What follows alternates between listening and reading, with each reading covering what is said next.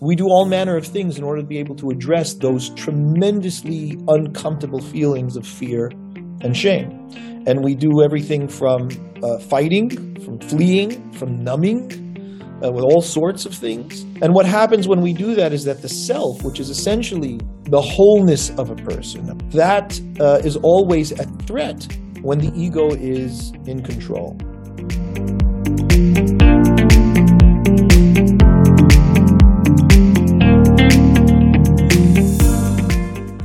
Everybody, and welcome to another episode of JTV. Today, I'm extremely excited and honored to be joined by Rabbi Joseph Dweck, who is the senior rabbi of the S&P Sephardi community in the UK. Um, and I'm particularly um, thrilled to have him on today because I so deeply value his deep thinking, um, his sensitive insights into Torah, which has come from a very long time of, um, of study. Um, and also because he's a, a wonderful mentor and a, and a friend uh, to me. So, Rabbi, thank you so much for taking the time out of your schedule in America at the moment uh, because you're currently across the pond. And thank you for joining us here today. Ali, it's an honor and pleasure. Really an honor. Thanks for having me. And also, we have to mention that you've just started up a new podcast called Humans Being, right? Yes, I have. We actually did six episodes for our first season, which yeah, I'm very excited about. Thanks for mentioning. Fantastic, and that's available across all the main yeah. uh, podcast platforms, I assume. So we were just talking just before this about um, the topic of ego, and that it's uh, part of the work of life that Jewish that Judaism demands of us or asks of us is to try and get rid of our ego, let our ego get out of the way. And when I mean what I mean by ego is, you know, focusing on uh, I guess, a, an over overly sensitive kind of self uh, consciousness and, and self concern. Um, and we were talking about what are the options for getting rid of the ego. You know, do you just stop focusing on yourself? But then, what what about you? And so you were saying that there's a difference between ego and self. And yeah. can you talk a bit about that? What you mean by that, and how, how do we navigate these two things? Yeah. Well, I mean, it depends. We can speak about it from various paradigms. In in Judaism, the ego is seen as what the what Chazal would normally call the Yetzer Hara, or the the the drive for for creativity that is that is centered towards um, counterproductivity or evil or you know or negative negative things um, because it's coming from within, right? I mean, these are things that are coming from within, and and the creative drives that we have can be used for either positive or negative things. When we talk about me, right, who I am, we often get confused between what I would term just to be able to differentiate it in in in in our language, the ego and the self. And what I mean by that is that the ego is essentially based in fear and shame and what I and what that means is that the ego is always concerned that it is either in threat or not not uh, um, valuable or worth worthwhile. And so there's always something that's going to happen to something that need that one needs to protect from, something that one needs to be concerned about in terms of one's very being uh, in life. And so um, we do all manner of things in order to be able to address those tremendously uncomfortable feelings of fear and shame. And we do everything from uh, fighting, from fleeing, from numbing, uh, with all sorts of things. And what happens when we do that is that the self, which is essentially the wholeness of a person, a person's sense of, of integrated, whole, meaningful, um, uh, thoughtful, content, peaceful existence in this world, right? When we are just happy to be, that uh, is always a threat when the ego is in control. And because the ego is survive oriented, it has a tremendous amount of power and it has veto power in our brains to be able to assert itself and to say, we're in trouble, we've got to do this. And sometimes it happens, you know, because it's a very old part of our brain. I mean, you know, uh, biological psychologists will talk about it manifesting in the in the amygdala or in the limbic system of the brain, which is a very old structure of the brain. It, it, it develops first. It's shared across, um, you know, across across animal animal species, um, even down to the reptilian. So sometimes it's called the lizard brain. It's a very old aspect of the brain. Chazal actually say that the Yetzer Hara is a melech zaken.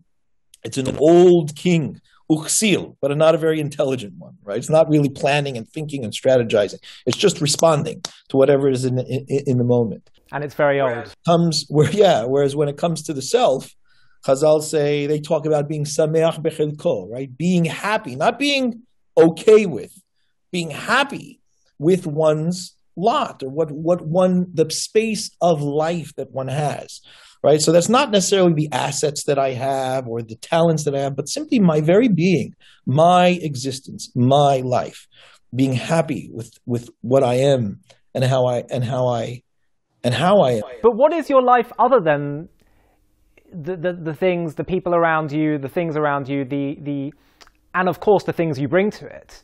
Um, but how, how do you differentiate between experience and self. You know what I mean? So those things, those things that you say, this people around you and the interactions, those are all very important to life, but they're secondary to your own being. It's important for people to be able to come to a certain level in life. And there are, and I say certain level because there are levels of this, right? There is constant growth that we are engaging in life as long as we are alive.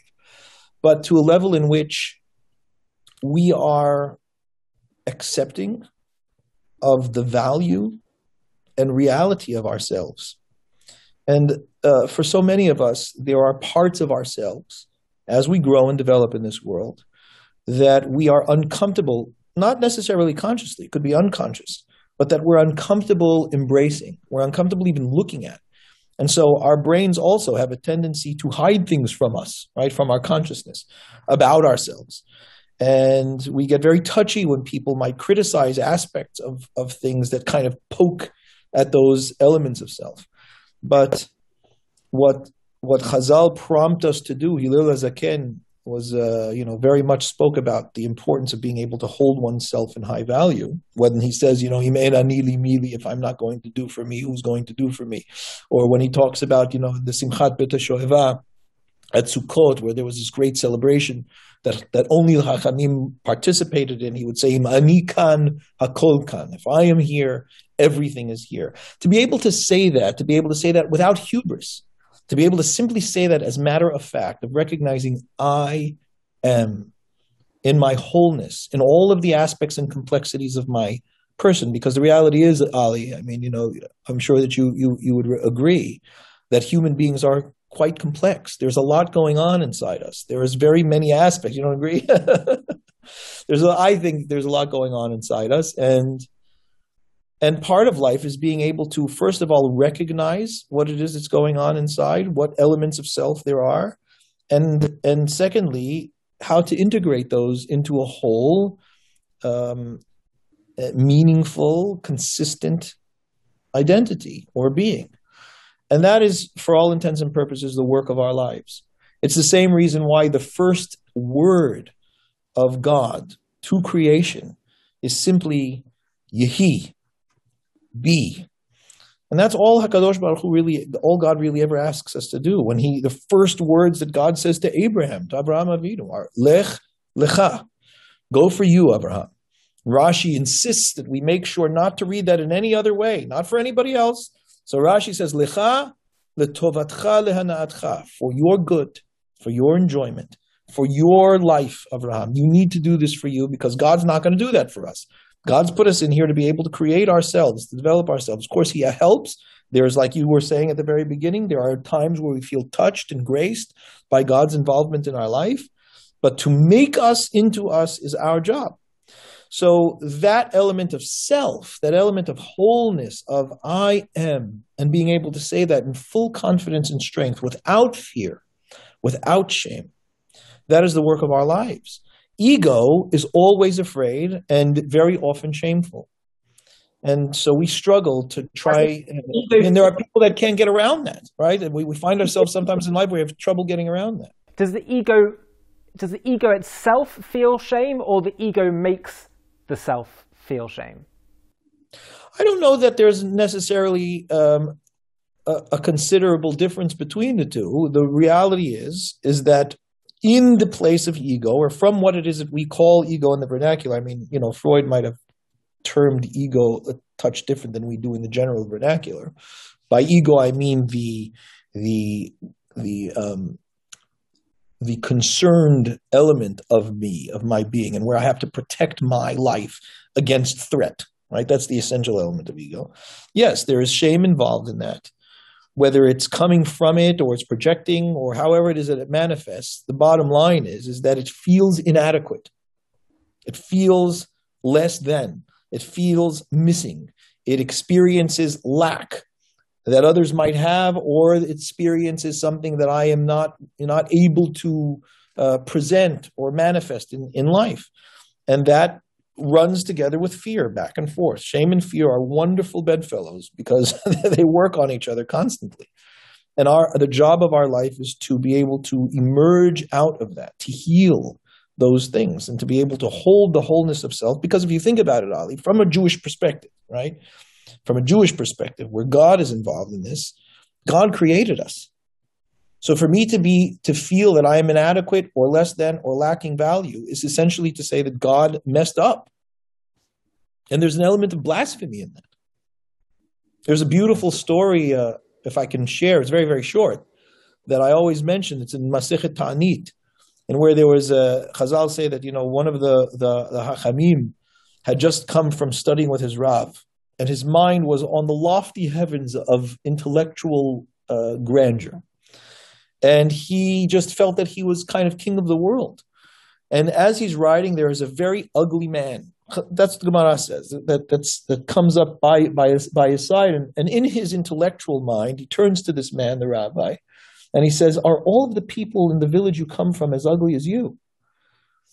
And you would think, like, how could the Rav say such an insensitive and callous thing? And that's to be dealt with in the in the sugya. But what the man responds is extremely telling. The man, without missing a beat, turns to the rabbi and says, "I don't know. Why don't you ask the one who made me?" And immediately the Rav recognizes that he sinned in, in, in even suggesting that there was deficiency. And so for us, it's important for us to remember that that Torah teaches us, Judaism, Judaism teaches us in the very opening elements of the Bible, of the Torah, that talk about the creation of man, that the life spirit in us is the breath of God. And that that's something we are, we are meant to embrace and internalize genuinely. And if this is what it is that we are, if the breath of God is life force in us, then we really do need to be able to exorcise the fear and shame that completely inhibits us from being able to to live that way. Yeah. Isn't the truth though that um, a part of us actually, well, a big part of us, I don't know whether it's the ego itself that's doing this to us, but a part of us doesn't want to let, want to let go of the ego because, you know, we feel like it's, as you say, protecting us and all that kind of thing. And also we feel that it's a huge part of us isn't even aware of it and it's, and it's telling us it's acting in our best interests, right? And so of course it is. Yeah. But that's the tactic of the ego. right, right, right, exactly. But but I mean, it's a wonderful tactic when to, to say you can't afford to let me go. Yeah, yeah. Is is also a way to completely cripple a human being. Yeah, yeah. And so we the more that we play into that fear, the more we give ourselves over to that bondage of ego and it really is a, a form of bondage it's one of the reasons why there's you know people struggle with addiction so much and part of part of the struggle of addiction is this feeling that you cannot let me go. If you let me go, whatever it is that the addiction is, if you let me go, the world falls apart. You are nothing. And and we all have that on some level or another. You know, the greatest ones among us have managed in their lives to be able to quiet that down tremendously and to live from a place of whole self. But I can say to you, Ali, not just from an academic perspective, but from personal experience on whatever level. I mean, I still struggle like everyone else does with my ego. I'm not not coming at you in any way, shape, or form to say I've I've got it. But I can say that at 46, I am not the same as I was at 26. and that I've learned more about myself with the capital S.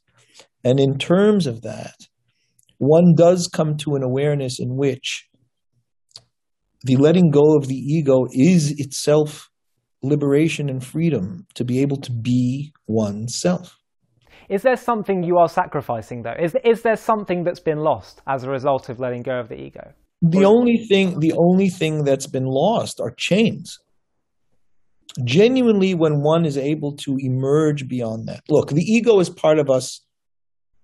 No, but what I'm saying is that there's certain pleasures. Yes. You know, yeah, you know, kina kavod taiva, you know, like there's certain pleasures that when when achieved, the ego rejoices in, and there's some of those things are lost, right, as a result of letting go. I'm not sure. I mean, those three that you mentioned, Kina, Ta'ava, Kavod, you know that the, the Mishnah, the, the Pirkei Avot says that those three things, which literally mean honor, um, uh, desire, and jealousy. What I mean is when those things are uh, achieved, let's say d- desire. Well, or, what you mean by achieve. I'm not sure what it is that you mean. Experience. Because in experience, those things like Chazal say, they say that those three things pull a person out of the world.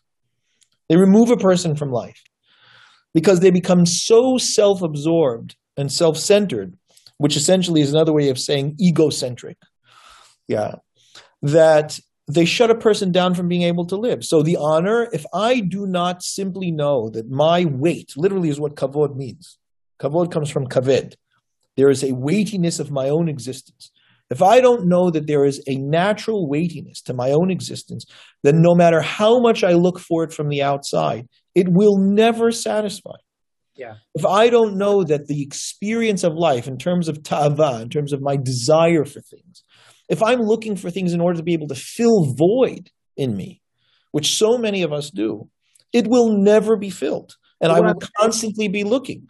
Right, but what I'm saying is when you the the one thing that is lost when you remove the chains of ego is those quick hits that never last, but the quick hit pleasures of desire yes, or honor. Right. But when one does recognizes that I don't even want those anymore. They don't because they're quick fixes, because they do not last, because they do not fill a weighty element of real self, they are wastes of time. Yeah. And when one is in the state of ego, one can't even relate that they're wastes of time because one can't imagine surviving without them because the pain is too great. The shame is too great to bear. That's the genuine truth. Yeah.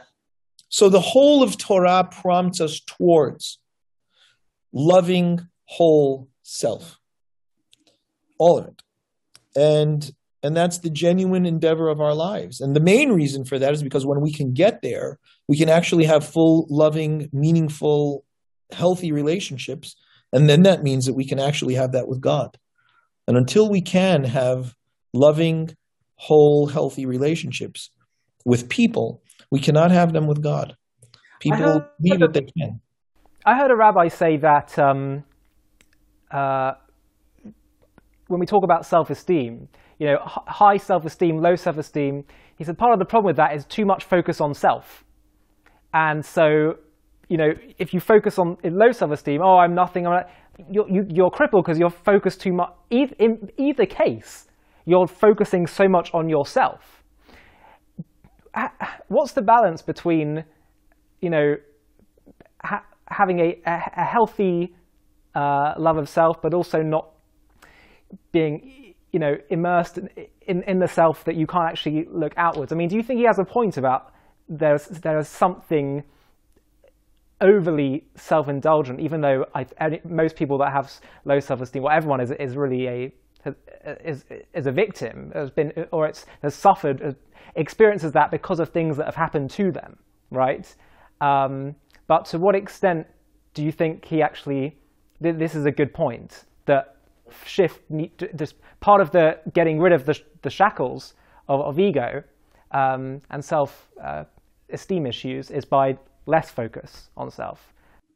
So I'll say this I still think it's important to be able to use the different terms ego and self. And it sounds to me like what that rabbi is, is trying to say is that if you are looking at yourself in terms of worry, do I have enough self esteem? Am I too low self esteem? And so on and so forth, that's all ego. It's all a matter of, oh no, am I okay? Yeah. And that worry is entirely egocentric. Yeah. It's entirely a question of, am I okay? What, what has to happen is we begin from the I am okay. Why? Elohai neshama shenatata bi tehora. So first things, according to Chazal, before Modeh Ani was written, Modeh Ani is only 500 years old.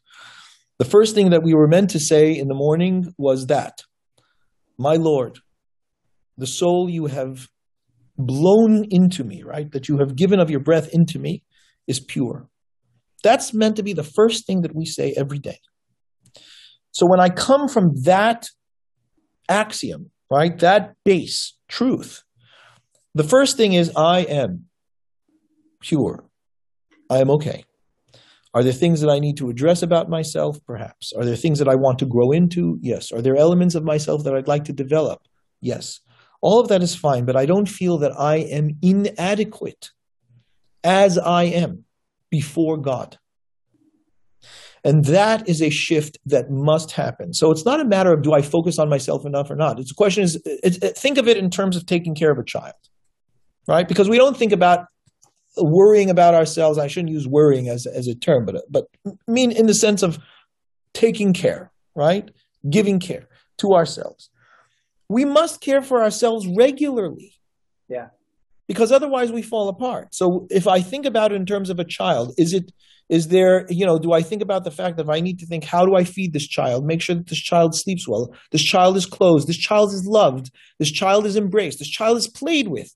This child has, has encouragement. All of the elements that go into raising a strong, robust, healthy child go into maintaining and holding a human being's life always.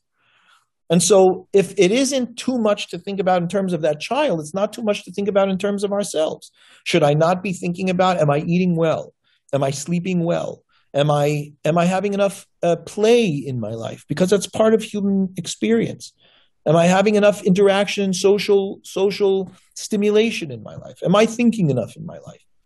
All of those questions are extremely important, meaningful, fundamental questions to a healthy human existence. So if we think, oh no, I'm thinking about myself too much, well, then that's a failure if it's in those terms.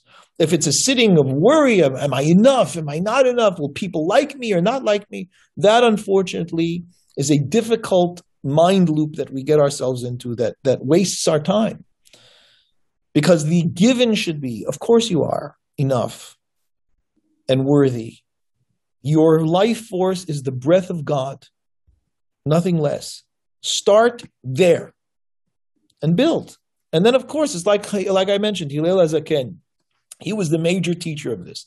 So there's a beautiful story in the Talmud that says that Hillel Zaken was running through the streets and the students are running after him. And the students say, Rabbeinu, where are you going? And he says, I'm going to do a huge mitzvah. And he, they say, what are you doing? He goes, I'm going to take a bath. they say, What are you talking about? They said, Well, I'll ask you. I mean, if, if, if the king gave you an image in his likeness, would you not keep that in a good, prominent place in your home and shine it and keep it clean all the time? You never know when the king might be coming and so on. Well, it says that God created us in his image. I'm going to take care of that. I take that seriously, says Hillel king. Yeah, but he's. The reality is, is that so many of us don't take that seriously. But he's right. But he's doing that self care, not not for him. It's for God. It's he's doing it. He's doing it for his own betterment because he recognizes this relationship that he has with God. He holds himself of high esteem because right. he is essentially from God. Right, but the point is, it's not about him. It's about. It is about him. Of course, it's about him because the whole beauty is the fact that he was created. Right. That's the whole point of it. You are an absolutely unique individual, and that's something you need to love and embrace. Mm-hmm. And, what and anything that cuts away at that is counterproductive. And what do we do, do about um, you know, we talk. One of the issues with the ego is is self-image and self-worth. What about the issue of just the ego resists things when things aren't going your way, or you want more of this or that in your life and you're not getting it? And you know, you talk about um, looking after yourself and self-care, and do I have enough of you know, this in my life have I spent enough time doing? But sometimes you, those things, those those options are taken away, Correct. right?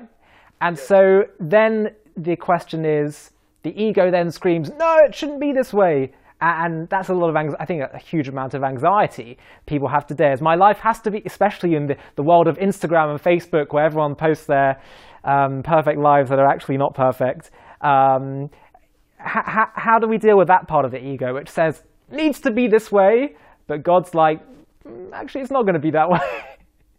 Look, I think it's important to say that the ego is within us for good reasons, right? There, there are things that it does do that are valuable, and, it is. There are times where I need to fight for myself. There are teams where there are times where I need to fly from dangerous situations, and you know, the ego is what helps me do that, right?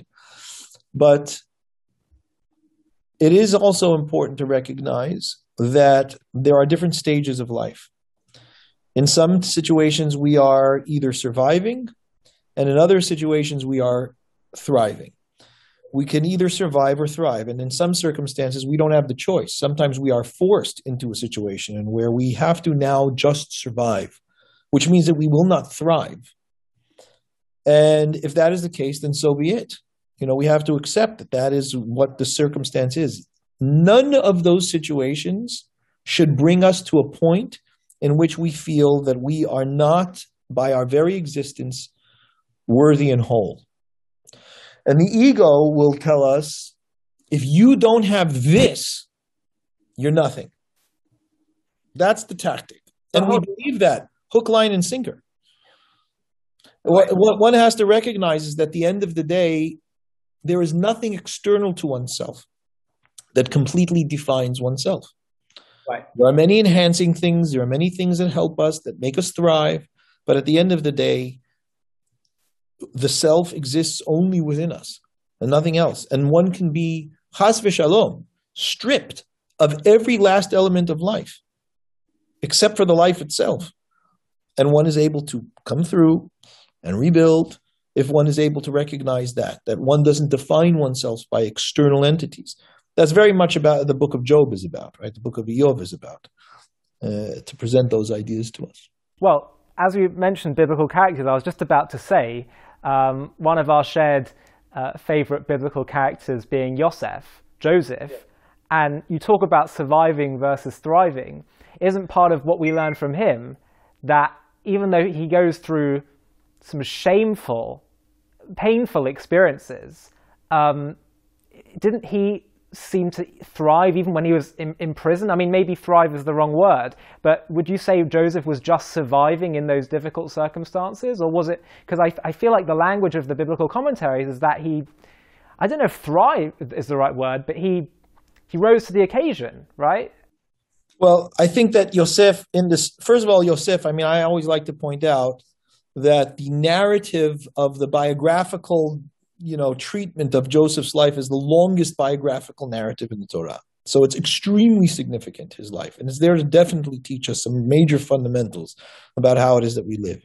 And what we find from Yosef are two aspects of his life. There are times where we see him just surviving, and there are times where we see him thriving. There are times where we see him thrown in jail, and where he genuinely believes that his life is, for all intents and purposes, over and completely restricted. And then there's times where he's the viceroy, his father and the whole of his family is living with him in Egypt. He's rolling, as we would say. You know, he's doing phenomenally. Um, and it's important that we see him in both of those circumstances because I do believe that Yosef definitely is a model for us of strong self, of being able to be very confident in one's own self and bank on that, you know, completely. And we see that even in the situations of survival, one of the major elements that Yosef does not compromise is his integrity. Because he recognizes that in any given situation, the one consistent uh, element is his self. It's always Yosef. It's either Yosef in jail, Yosef in the house of Potiphar, Yosef as viceroy of Egypt. Whatever it is that he's doing, he does it to his very best because he recognizes that that is the only non variable. And no matter where it is that he finds himself, because think about it, Ali. This is an important thing to think about that I, I think that people don't always have a consciousness of. Human beings, because of the nature of our free, of, of the freedom of our thought, right? At least in our understanding our experience of it. We all have any number of innumerable lives that we can lead. In other words, there's nothing stopping either you or me or anyone else from picking up, moving to another city, country, uh, choosing to do something else. Right. There's, there's nothing that's stopping us from doing any of those things. It may be unreasonable for us to do those things. It may be that there are certain trappings that keep us in line from doing these things. But the bottom line is there is nothing really stopping any one of us from really saying, I'm doing something else. I'm moving somewhere else, changing my name to something else, engaging in other behaviors completely. There's nothing that stops us from doing that. And that means, Ollie, that there is a that the life that we actually end up living is a sampling. It's a sample of the various lives that we possibly could live. And the only thing that is constant in any one of those lives is me. The one thing that is consistent is whatever it is that I choose, it'll be me doing it. So, as far as Yosef was concerned, it didn't matter whether he was in jail or viceroy of Egypt. He needed to do it with the greatest of integrity and the best self that he could be. And he did. That's one of the things that the Torah keeps telling us about his stations. That whatever it was that he was doing, he rose to the top.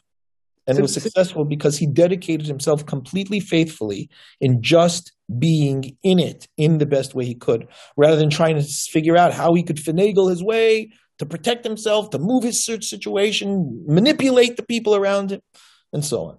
So was he? Is it wrong to use the word that he he thrived in prison, or that maybe his I don't think that he was thriving in prison. I think he was surviving in prison, but he was surviving entirely as himself, faithful to himself from an integrity that was clear. I think he was thriving towards the end of his time as viceroy, and we right. see that. Right. He was on top of the world, literally. Yeah. You know, so so you know we get to see him in those various stages, but the one constant was his faithfulness to his identity and to his integrity. That was not compromised.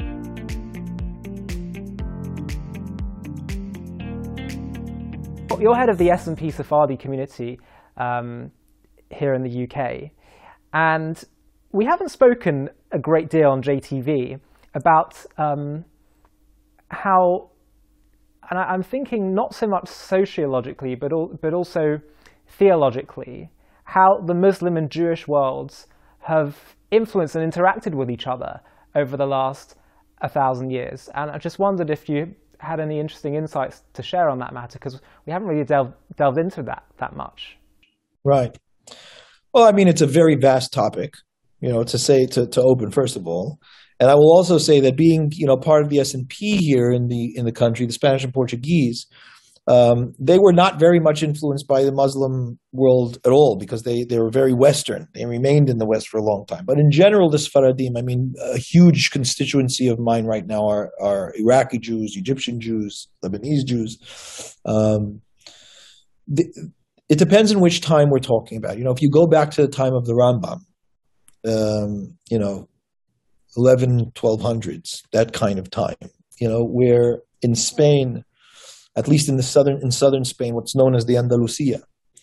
Um, there were times of Muslim uh, rule in that in that period in that area, which was the height of enlightenment of the day. They were translating Greek uh, philosophy into Arabic. There was a tremendous amount of robust uh, academic uh, thought and study. Um, and you know you have so many of the of the Spanish Sephardi scholars, rabbis. There were poets. There were there were military generals. There were you know all kinds of different aspects of society that these that the Sephardic Jews integrated into, and that was very much because of the nature of the Muslim um, society, and where they very much embraced the the world and try to integrate into the world. Um, but that was at that time. That was then. Uh, as you fast forward, maybe to you know three, two, three hundred years ago, and you look at the the uh, the Jews that were living in the Mediterranean basin, North Africa, the Middle East. Um, they're living in Muslim societies, and those societies are not uh, as enlightened as the old Spanish, you know, of the of the 11th and 12th centuries that that era, but they are nonetheless still very much integrated into society. When I mean they, I mean the Jews. The Jews who lived in Muslim lands um, didn't really live in ghettos. They didn't live in a great deal of persecution. I mean, there were pockets of persecution here and there, but for the most part, they lived in peace for hundreds of years with their Arab neighbors. They were they were per- considered second class citizens, but nonetheless integrated into society very, very much so. And so there was always a tradition, even from those old Spaniards that had moved throughout the Mediterranean basin after the exile, after 1492, you know, the expulsion from Spain and the and the uh, the Inquisition, um, who had moved throughout the Middle East, the Mediterranean basin, the Middle East, and North Africa. They always maintained a a culture of integrating into the world around them and the society around them. Um, and that was very much part of the influence of, of Islam or the Islamic societies of, of the time that we saw ourselves. I say that uh, noting that I'm speaking in broad strokes. Right, so there are always, of course, I'm, I'm speaking very sweepingly. There are always, you know, specifics that may not fall squarely into that description, but overall, it was very much that way. And so it, it is very much of the Sephardi um, tradition that we we tend to have tradition of integrating into society. Uh, at the same time, we have a very strong tradition of, of Torah study, of the text of the of the written Torah being very much on our lips, if you will, on our mouth. So the way that we taught our children was very much in the kitab. That's what it was called, the kitab, which was to be able to learn the psukim, the actual verses of the Torah, to pronounce them properly, to sing them properly, to have them as part of our mind and psyche, um, as very much part of our identity. So in a, in a in a genuine Sephardi synagogue, you pronounce a word incorrectly, and you know they they they they they kill you. You're not allowed to pronounce things incorrectly. You're not allowed to you know to to uh, quote psukim uh, incorrectly. That's very much the bedrock of how it is that we hold ourselves. So that becomes the center of our identity, and with that, we go out into the world and and we use that as our framework in order to be able to to engage and integrate. At the heart of it all, and I think that this is, does have to do with being in an Islamic society, is that the one thing that we kind of share in a very general way, not in a very specific philosophical way, is that we see that God is one and that He's the sole source of all that is, and so the world is an expression of God and it's something we're supposed to uh, experience and learn about in order to be able to connect with him and get to know him so yeah. and i think part of uh, a, result of just of, of in, in, integrating into the world around you um, without ever compromising one's own values or identity that happened in the Sephardi world is it's allowed for, I think, a slightly more um, open-mindedness and le- less less of a requirement for clear uh, labels and, and, and, dividing oneself into lots of different bubbles and, and sects. Um, and I think one of the things that I find comes very naturally to uh, Sephardi communities and families is there may well be a variety uh, within the family or community of um, lifestyles or, or, levels of observance, but there's no real distinctions that are made. You know, you're a Jew. Well, yeah, but there are many reasons for that. I mean, for the Sfaradim, it's true that you know the level of observance for us is important, but we don't reject necessarily people based on their level of observance, right? We don't, and we don't define them as being different. You do have, I mean, one does have to remember that that uh, for the most part, the Sfaradim in the Middle East didn't experience the Enlightenment in any significant way. And so they didn't have to deal with the major challenges that the Enlightenment brought. At the same time, the Sfaradim didn't live in ghettos and didn't live in isolated uh, you know situations. And I don't say that as, as, criticism to the Ashkenazim. The Ashkenazim in very, very often had to; they had no choice but to live that way.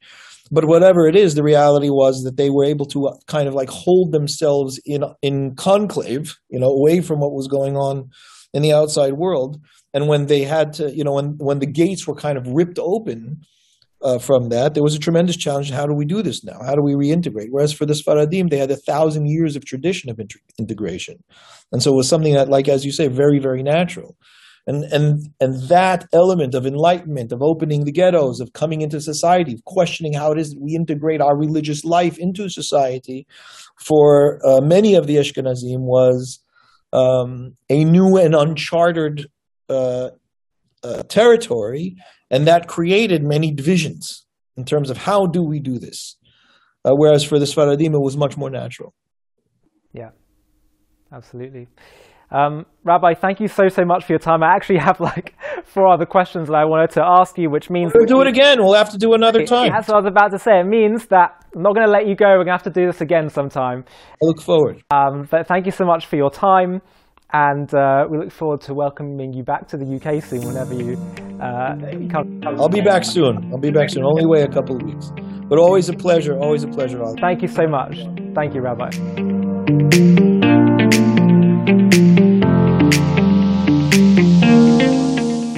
Thank you for joining us today and listening to JTV Podcasts. You can find more podcasts from JTV, including interviews with Rabbi Manis Friedman, Dennis Prager, Rabbi Dr. Akiva Tatz, and many more. Available on Apple Podcasts, Spotify, and Google Podcasts. Just search for JTV Podcasts with Ollie Anisfeld. Don't forget to subscribe on the JTV YouTube channel for hundreds of videos on Jewish philosophy, Israel, Jewish wisdom, and much, much more. Please consider supporting us so we can continue to grow. Just visit paypal.me forward slash JTV channel. Thank you for listening and have a wonderful day.